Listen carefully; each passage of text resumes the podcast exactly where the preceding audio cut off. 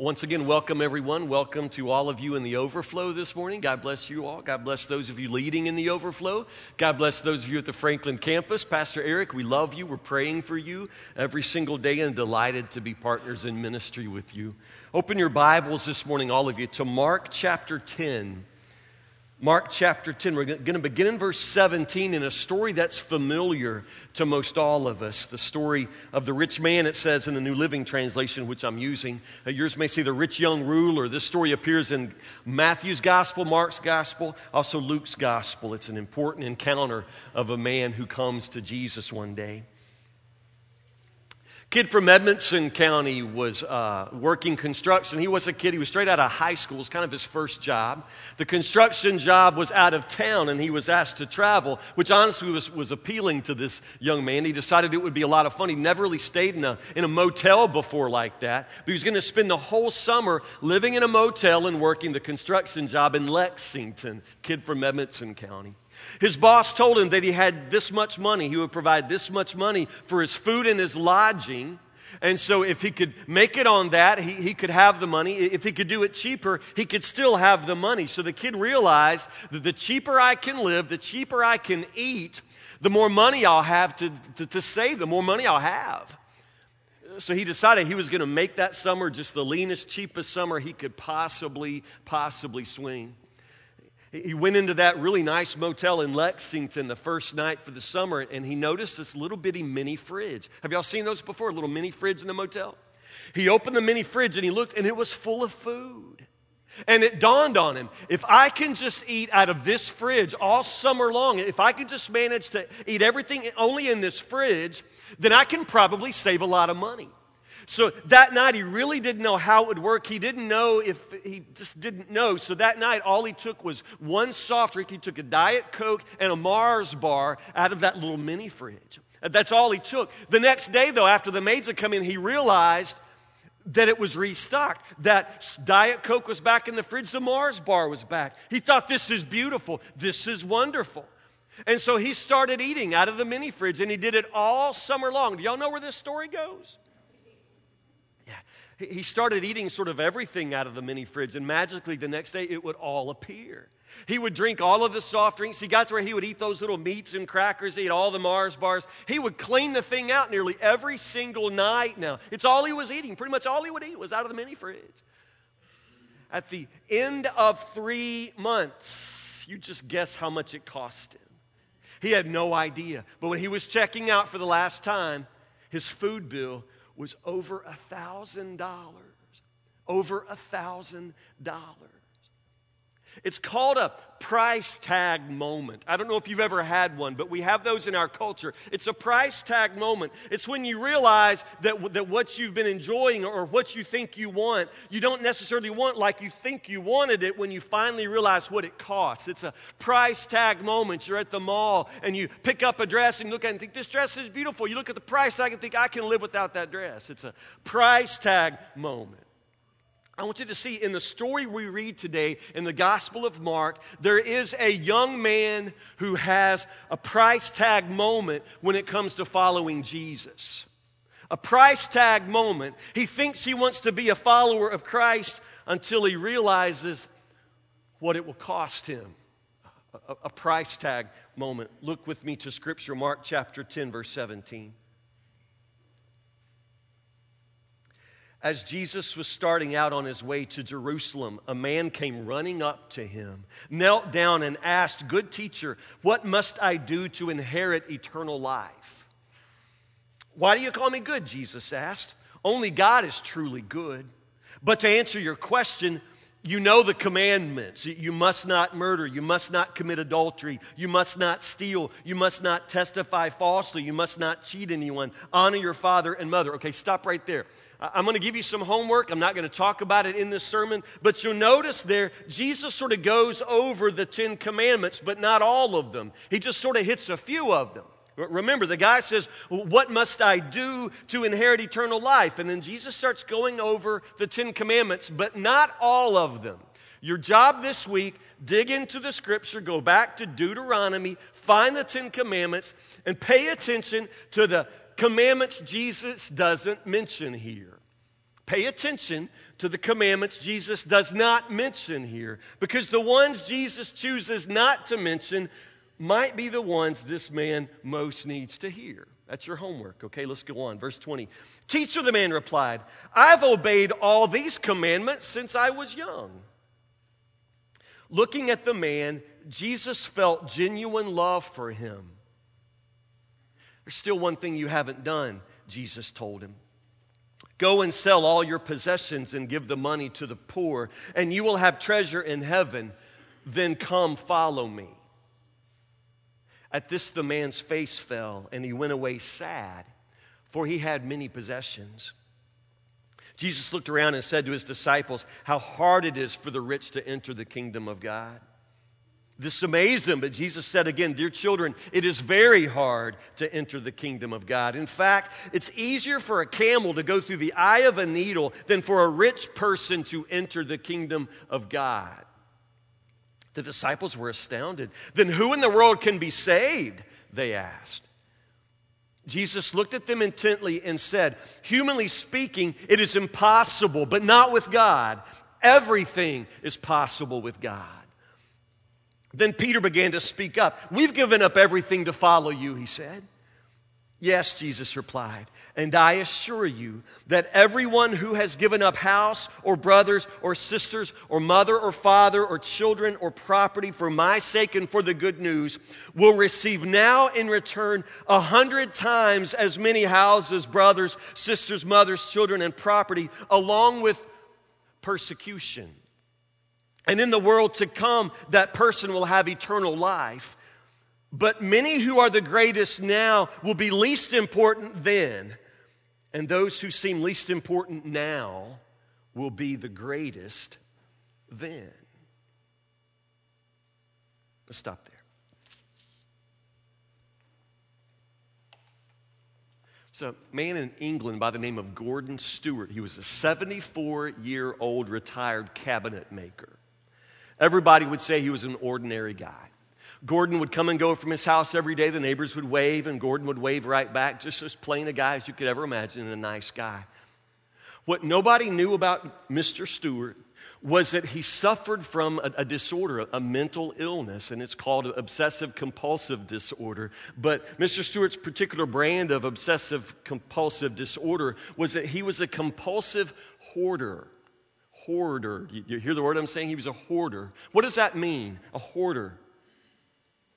He saved everything. He couldn't throw anything away. And, and it really is a disorder, it's a sickness. Nobody knew that Gordon Stewart had this disorder because nobody ever went into his house.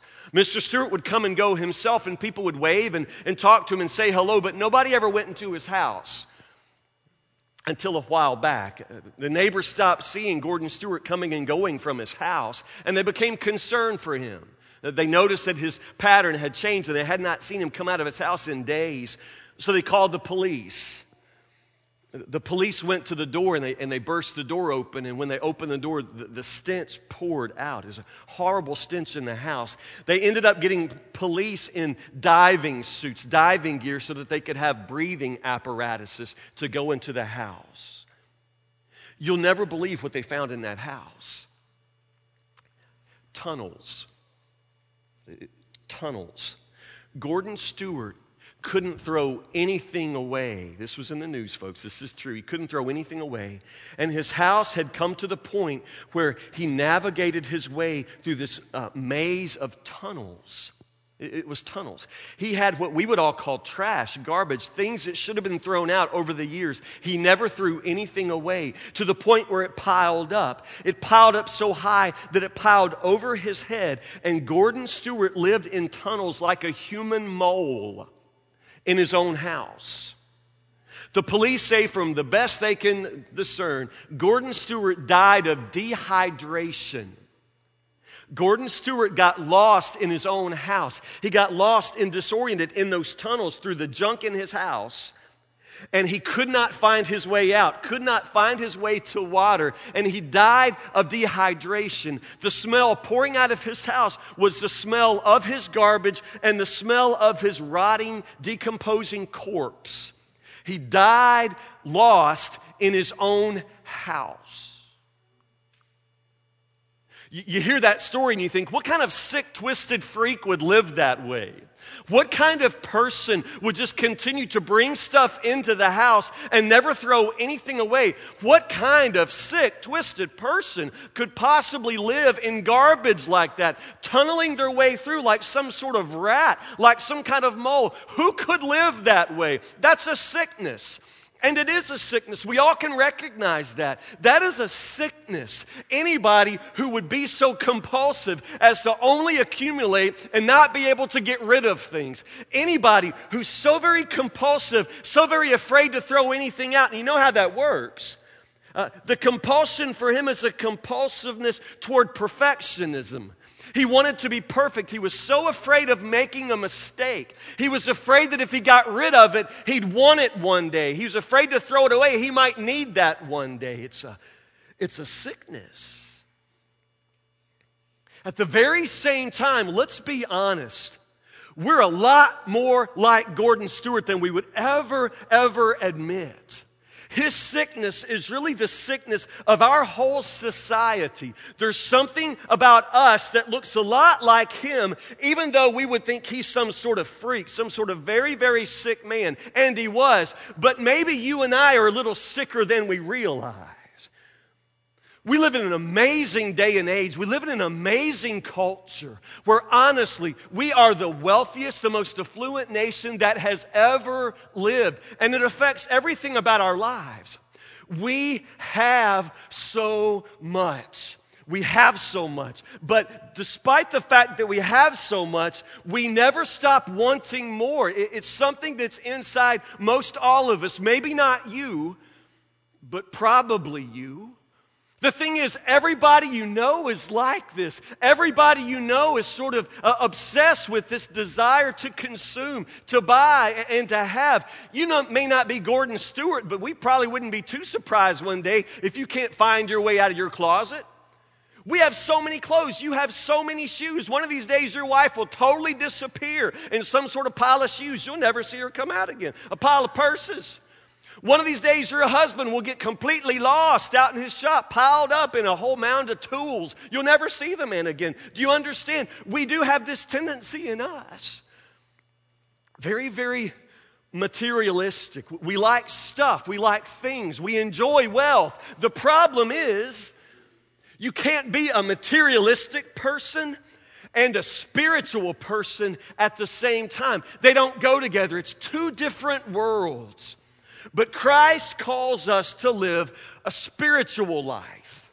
A spiritual life. In other words, what should be most important to me and most important to you are not the things we can buy or the things we can hoard in our homes. The most important things are the things you cannot see, you cannot buy, you can't put a price on.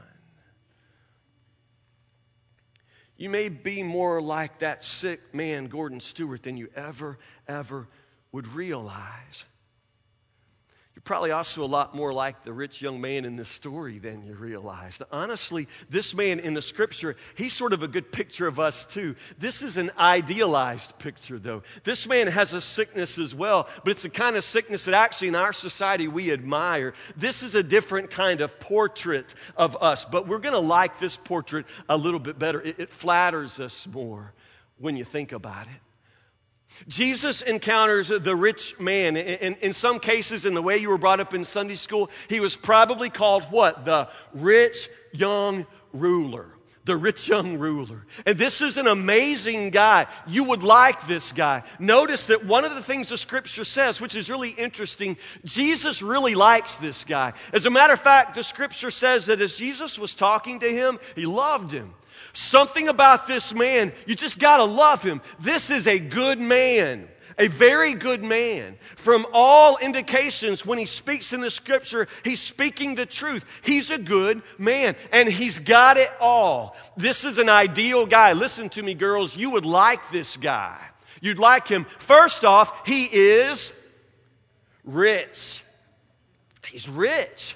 He really is rich. That's what the scriptures say. Of everything else you can say about this guy, this is the first thing you notice, the first thing that stands out. This dude is rich. He really is rich. And in our society, we look up to and we really are impressed by rich people. I don't understand it because lots of times the rich people are total, total idiots. And yet we look up to them, we admire them, we want to live their lives. But this guy was not that kind of guy. He's a genuinely good guy who is also very rich. Now, there is nothing wrong with being rich, nothing wrong at all. And I would say I'm probably looking in the faces of people who every one of us would like to have more money. We'd like to have more money. Have you ever just stopped to think how your life could be different if you had more money? I've thought about it. I love to think about that, man. To have more money. I don't play the lottery. I, am I'm, I'm very spiritually opposed to the lottery. I'm never going to buy a ticket, but I still think, man, what if I won something like that? What if I suddenly became a millionaire? What would I do? How would I live? How would my life change? Ever think like that? What if you had more money? Honestly, I want to think that if I had more money, I'd give more. And I believe I would. I honestly love to give. I love to give money away. Uh, my wife thinks I have a screw loose sometimes, and my wife is also a generous person, but I just love to give. I've just found that giving is a very joyful, pleasurable thing. I, I, love to give. In my life, I have heard and I could tell you giving stories that are absolutely beautiful, wonderful experiences in giving. Giving's a wonderful thing. One time I bought a guy's, I paid a guy's rent, and he had no idea who paid his rent. And honestly, I didn't have money that month for my own rent, but I paid his rent. And I know that he was praying that God would provide for him. And when it was over, this guy was just praising God, praising God for somehow paying his rent. He had no idea that I did that. Nobody knew I did that. And I know that God used me to pay that guy's rent. And I love that. I love that moment. I, I love giving stories. But I'm telling you, nobody ever has a good spending story. You know, where you spent the money on yourself, that's never a very good story. Have you noticed?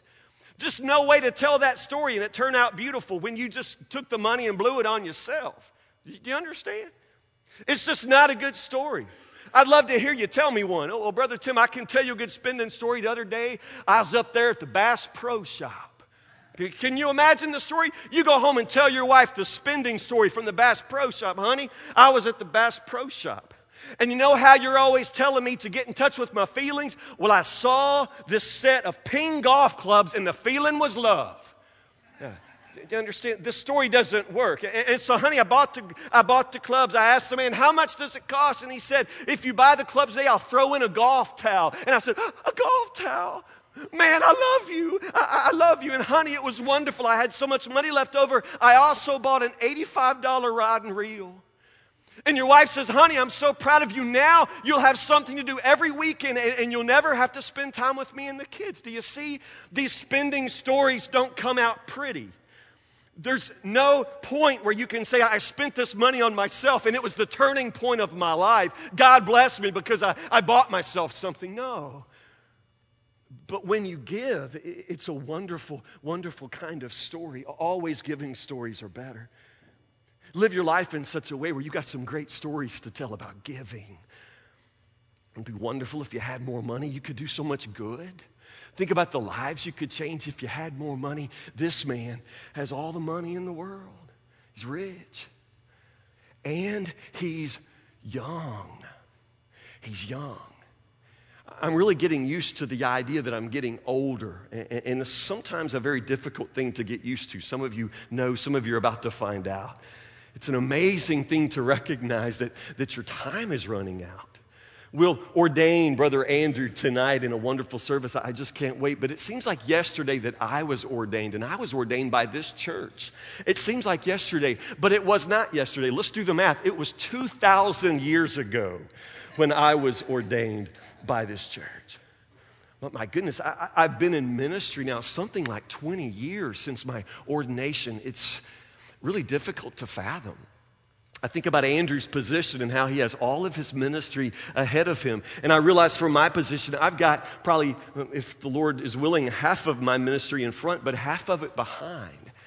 I can't undo some of the things I've done. I, don't get another chance to go back and start things over. I've just spent it. You, you understand? But this man is young, he has time. He's accomplished several things that already have brought him to a very prominent place, but he's still young. He has time. Have you ever stopped to think about what you could do if you just had more time? This man has time. And the Gospel of Matthew calls him a, a ruler. This is really a puzzling and, and interesting thing. At this man's age, young as he is, as prosperous as he has become, he also has power. It's interesting. He's some sort of religious ruler. That's what the scriptures show. This man is some sort of religious leader. He, has a place in, the community, a place in the synagogue there. And that's absolutely unbelievable. A, young man? What is it about him? He's obviously got talent or skill or something, but this is a guy who's in a position to make things happen. He's a man in a position of control. He is that kind of guy. Have you ever thought what your life would be like if you were in a position to get things done? Done. So often in our lives, we are not the rulers, we're not the leaders, we're just simply the ones who have to sit in the cubicle or stand behind the machine and do what people tell us to do. But this is not that guy. This is not uh, like you or, or, or like me. This is a man in charge. He's a ruler, he's a leader. If you ever wondered what it would be like to be the person like that in charge, the one who can make things happen, this is who he is. He's rich, he's young, he's a leader, and on top of all that, he's a really good guy. He's a really good guy.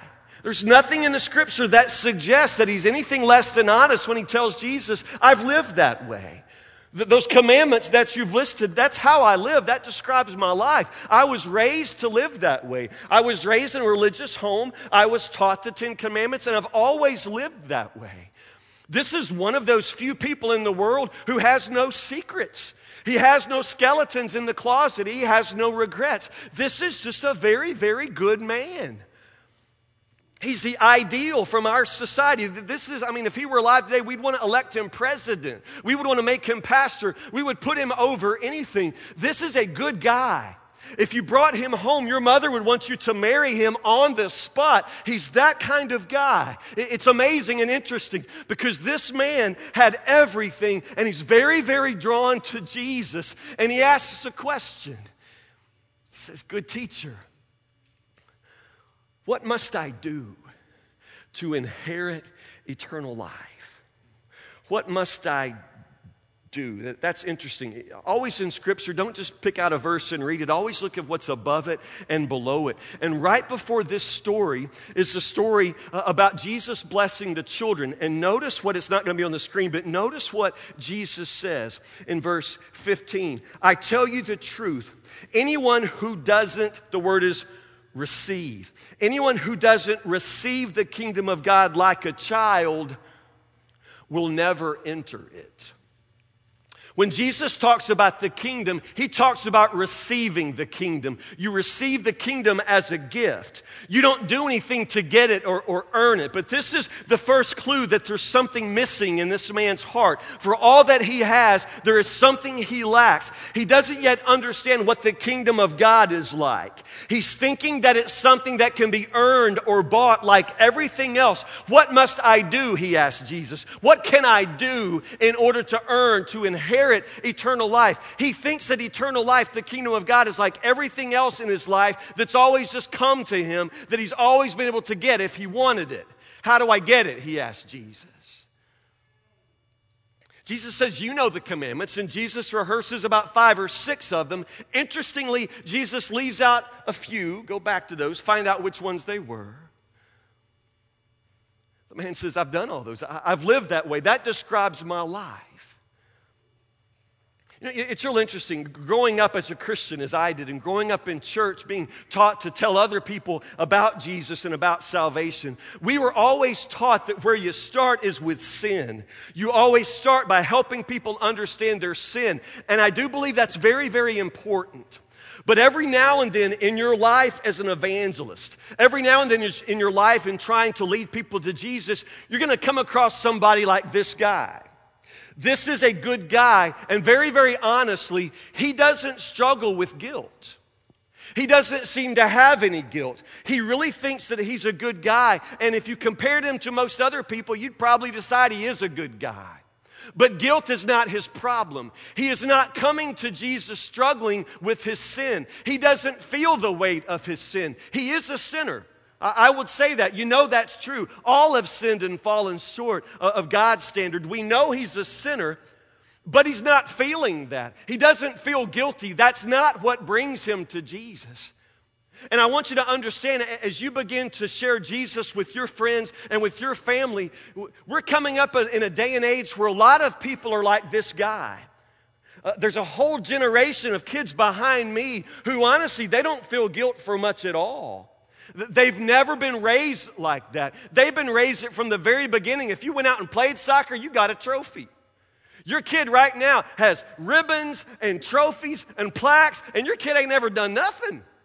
Hadn't done nothing extraordinary, just showed up. But in our day and age, you get trophies for showing up.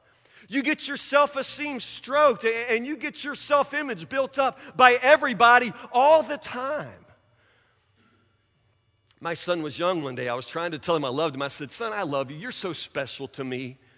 My son said, Uh uh-uh, uh daddy. Barney says all boys and girls are special. I said, I know, son. I know what Barney says, but I'm telling you, you're special to me. Uh uh-uh, uh daddy. Barney says, all boys and girls are special. And I hate Barney. Did you understand? You understand? When everybody is special, when everybody is special, then do you not recognize that nobody's special? We're trying to build our children up, but ultimately we set them up for ruin. We're setting them up for ruin. And we do have a generation now that really doesn't feel a lot of guilt. They've always been told that they were special. And we have a culture that teaches them that any choice, as long as you're sincere, you just follow your heart and, and everything's going to turn out okay. Did you not see that most people around us aren't feeling guilty for much? And if you try to come at them from that approach, if you come at them as if they're guilty people who need forgiveness, they may not respond to Christ because that's not how Jesus deals with this man. Because this man doesn't feel any guilt. He really doesn't feel any guilt. He's guilty, and he's not as good as he thinks, and there are gentle places there where I see Jesus redirecting him. He comes up and calls Jesus a good teacher, and Jesus says, Hold on just a second. There's, there's nobody good but God. Yeah, I know what Jesus is doing, but I'm not sure this man gets it. I'm not sure he gets it because it's not a feeling of guilt. It's not the weight of sin that brings him to Jesus. It's something else. It's that feeling that for everything that he has, he has riches, he has youth, he has time, he has power. For all that he has, there is still this gnawing, gnawing sense in his gut that there's something missing. His life should be perfect. He has everything that the culture says a man should have. He has it all. He is absolutely an admirable, good man. But in the middle of all of that, there's this horrible, horrible sickness in the gut that, that in the quiet of the evening, when he's laying in bed and he can't sleep, he knows that he does not have it all. There's something that is eluding him. There is something out there beyond his reach, and that's what he wants. That's what he craves. His riches will never satisfy a deeper craving in his heart. The admiration and relationships of others will never satisfy. There's something missing. And most of the people that you and I will share the gospel with in this day and age, they're going to be more like this man. They don't necessarily feel guilty. They don't necessarily come thinking that they're sinners. They are sinners. They're going to have to see that. But that's not probably what's going to send them looking for Jesus. It's going to be something more like this guy. He says, Good teacher, what must I do? Jesus says, You know the commandments. Man says, I know the commandments. That's how I've lived since I was young. I, have always lived a good life. Jesus says, Okay, maybe so. But there's one thing you lack. There's one thing you're missing. Go, sell everything you have, give it to the poor. Come follow me. Now, I know what just happened in your head. When, when we read those words, when I say those words, I know what happened in your head. You got stuck on that first part that go and sell everything part. You got stuck there. It, it, hung in your craw, didn't it, right there? That go and sell everything. You got stuck there. But I want you to see the very important thing that Jesus is saying. Jesus says two things there go, sell everything you have, give it to the poor, then do what? Come follow me. The important thing Jesus says to this man is come follow me. That's what Jesus says to everyone that he calls to be a disciple, that he calls to be a, a, Christian, a follower. You must come follow me. The important thing that Jesus says to the man is, Come follow me. If you're going to be a Christian, you have to follow Christ. No other way about it. Now, now, you're sitting in a Christian church, surely you know that. And if there's nothing else you know about me, I want you to understand I'm a Christian. That means that I follow Christ. I'm not perfect. I'm no more perfect than you. I'm no more holy than, any of you, but I try to follow Christ. That means that I try to read the Bible and, and live my life by His Word. I pray, and when I pray, I hear the voice of Jesus speaking to me often. And when Jesus speaks to me, I always, as Brother Frank would say, do a U turn. I, I, change my life to get my life in step with what Jesus says. I try to follow Christ. And those of you in this house who also are followers of Christ, you can tell the same kind of story. The story about this man, a story about the day when, when you came to Christ seeking something.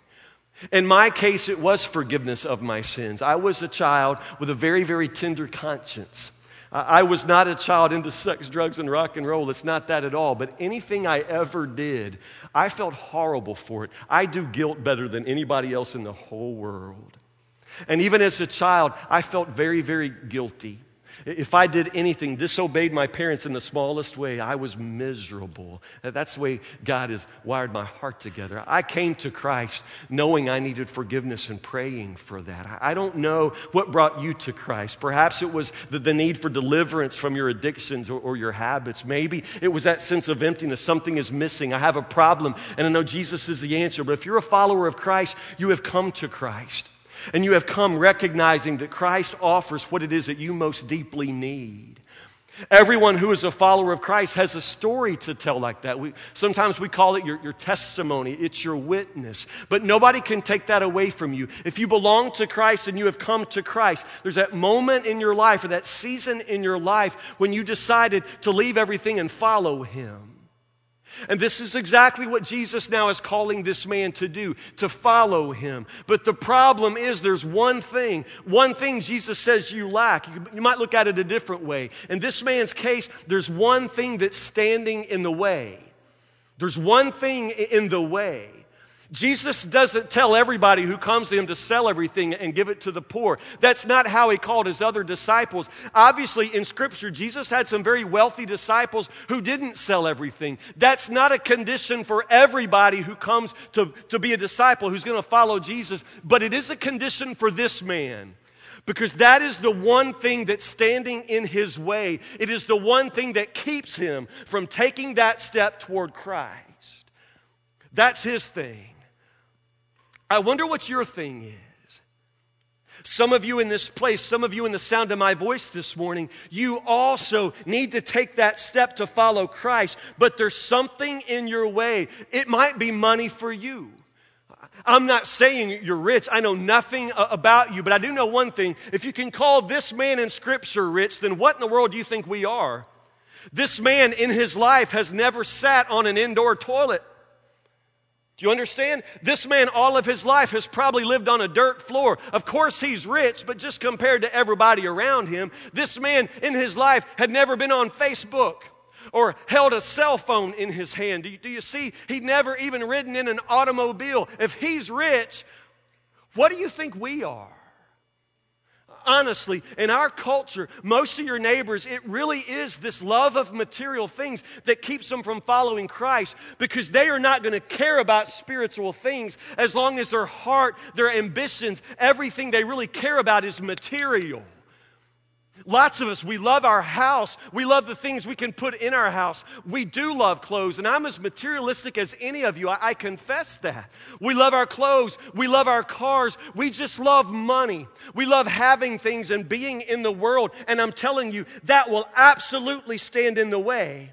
If you love the material world more than you love the things of God, then you cannot be a follower of Christ. These things will always be in your way as a teenager, as a college student, as you think about what you're going to do with your life, if you make your decision only based on material concerns, how much money will I make?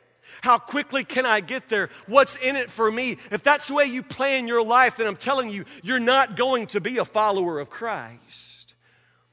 money, material things keeps a lot of us from following Christ. Sometimes it's just plain old pride. To come to Christ, we have to follow Him. That means we have to get in line behind Him and behind everybody else who's following Him. And, and seriously, some of us really don't follow very well. We want to be in charge. We want to be in charge of our lives. We want to make our own rules and then remake our rules as it suits us. We like to think that nobody can tell us anything, that we're smarter than everybody else, and we're just not going to surrender control like that. That's pride, friend. And that will keep you from being a follower of Christ. It might be the one thing that keeps you right now from taking that step toward Christ, but it will certainly keep you from Christ your pride.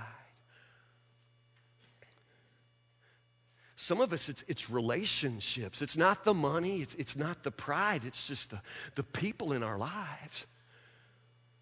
I'm sure there's somebody sitting in this house or listening to my voice right now that the reason you don't follow Christ, the reason you won't take the step you know you need to make is because you're in a relationship right now that you know you'll have to give up if you're going to follow Christ. You know that that man that you're with, that, that, that woman that you're dating, you know that you cannot follow Christ and continue in relationship with this person. You know that.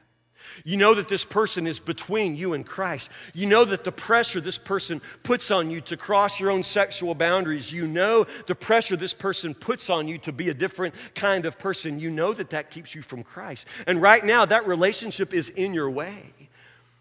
For some of us, it's just that desire for other people to like us, to be popular. We want to blend in. We don't want to be different. But Jesus says, if you're going to follow me, you're going to stand out. Most people in the world do not follow Christ. So if you follow him, you're going to stand out. You're not going to be like the other kids at school. You're not going to talk like the other people at work. You're not going to value what the rest of the world values. You're going to stand out. And when you stand out in the world, the world tends to persecute you. The world will look down on you. You will not be as popular. And if popularity is what you value, then it might be popularity right now that stands between you and Christ. But I'm telling you, whatever it is, the word is the same to the rich young man and to you. You've got to be willing to lay that thing down. Whatever it is that keeps you from taking the next step with Christ, you've got to be willing to lay that thing down and follow Him. It's a price tag moment. It's a price tag moment. Can you imagine? Let's just start with your family. Can you imagine your family right now if every member of your family took that next step toward Christ, whatever that step is? Can you imagine that? Just in your family. If every family member laid down what was in the way and took that next step toward Christ, can you imagine your marriage? If both husband and wife laid down everything that was in the way and took that step to follow Christ, can you imagine? Can you imagine your kids, your teenagers? Can you imagine this church? If every single member of this church laid down what was standing in the way and took the step to follow Christ, can you even begin to imagine? What must I do to inherit, inherit eternal life? The man asked Jesus. Jesus says, What does the scripture say? You know the commandments? The man says, Yes, I know the commandments. I've kept them all my life. Jesus says, There's one thing in the way. Lay it down. Come follow me. Price tag moment. Man walks away. Interestingly, the disciples are left and they're alarmed. They're worried they start thinking, my goodness, if, if that's the cost of following Jesus, if you got to lay everything down, then who's going to be saved? Jesus says, indeed, it's hard. It's hard to come into the kingdom of God. If it were easy, everybody would do it. Do you understand that? If it were easy, everybody would be following him. It's hard, Jesus says, especially for rich people. And Peter says something interesting. Peter said, Well, Jesus, that's what we've done. We've left everything and followed you, Jesus. That's what we have done. Jesus says, I know you have. I know that's what you've done. I know that that's what you have done. You have left everything. And let me tell you something, Peter, and everyone else listening to me, Jesus says. There's not anybody in the whole world who's, who's going to follow me. They're going to lay down houses and they're going to lay down relationships. They're going to lay down some very, very important things. But I promise you this when you lay that down and you follow me, you're going to get it all back a hundred times. You're not going to make any sacrifice for my name that you're not going to be repaid a hundred times over. And on top of that, get eternal life in the end. You're not going to give up anything, that I'm not going to somehow reward you. I'm going to overwhelm you with blessings, Jesus says, in this life and in the life to come. That's what it means to follow Christ. You may have to lay down something very, very important to you, and you may need to do that today in order to make, take that next step toward Christ. But whatever you give Jesus, what he gives you back is infinitely more valuable, infinitely more blessed. It will bless you and enrich your life forever. Jesus says, I'll repay you a hundred times. You don't give up houses and relationships with that. I just pile it back on top of you and give you eternal life.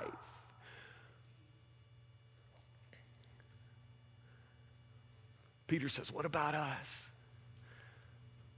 I keep thinking, What about that rich young man?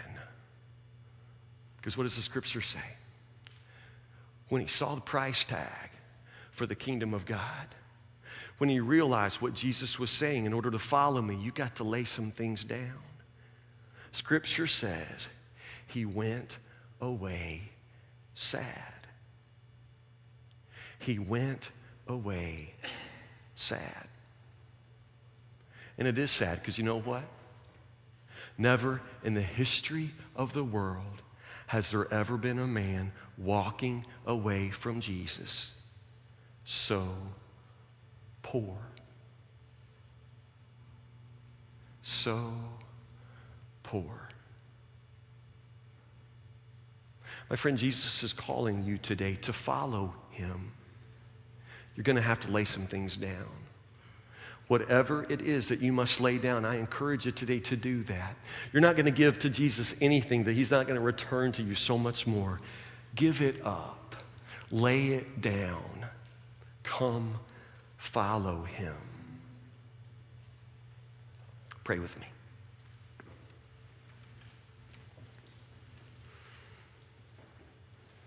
Lord Jesus, some of us right now, our hearts are racing. It's a price tag moment, Lord, because truly we want everything that you offer us. We do want forgiveness for our sins. We do want somehow to find that empty place in our hearts filled up. We see, Lord, that in our lives, everything that we do, everything that we own, it does not satisfy us. Lord, we somehow can sense that the satisfaction will only come when we find ourselves following you, but there's a price. God, I pray that everyone in this house today will count the cost and be willing, Lord, to pay the price, understanding that you have paid it all. Lord, whatever we lay down is so small. It's in no way, no way purchasing our salvation. It's simply, Lord, what we must lay down in order to be free to follow. God, I pray that you would fall down heavy upon the hearts of those this morning who've never taken that first step to follow you, Lord. I pray that today is the day that someone will take the very first step, laying down everything, Lord, and deciding to follow you with their lives, Lord. Let someone today, Lord, make that first step. But Lord, I pray for the house full of Christians here today who are still not following you, not following you closely, not following you with whole hearts. Lord, there are people in this room and the sound of my voice who have things that have uh, come to stand between them and you, oh Lord. And I pray that today they will be so willing to lay these things down, to set them aside, to put these things away for good, that they might follow you. Lord Jesus, we call ourselves Christians, but truly many of us are not following you. May we lay it all down today, Lord Jesus. Find our place behind you, following you with our lives, wherever you lead. Lord Jesus, pray that your Holy Spirit will weigh heavily upon our hearts, that you would call us forward, and that we would listen and obey. We pray in Jesus' name. Amen. I want to give you a chance to respond.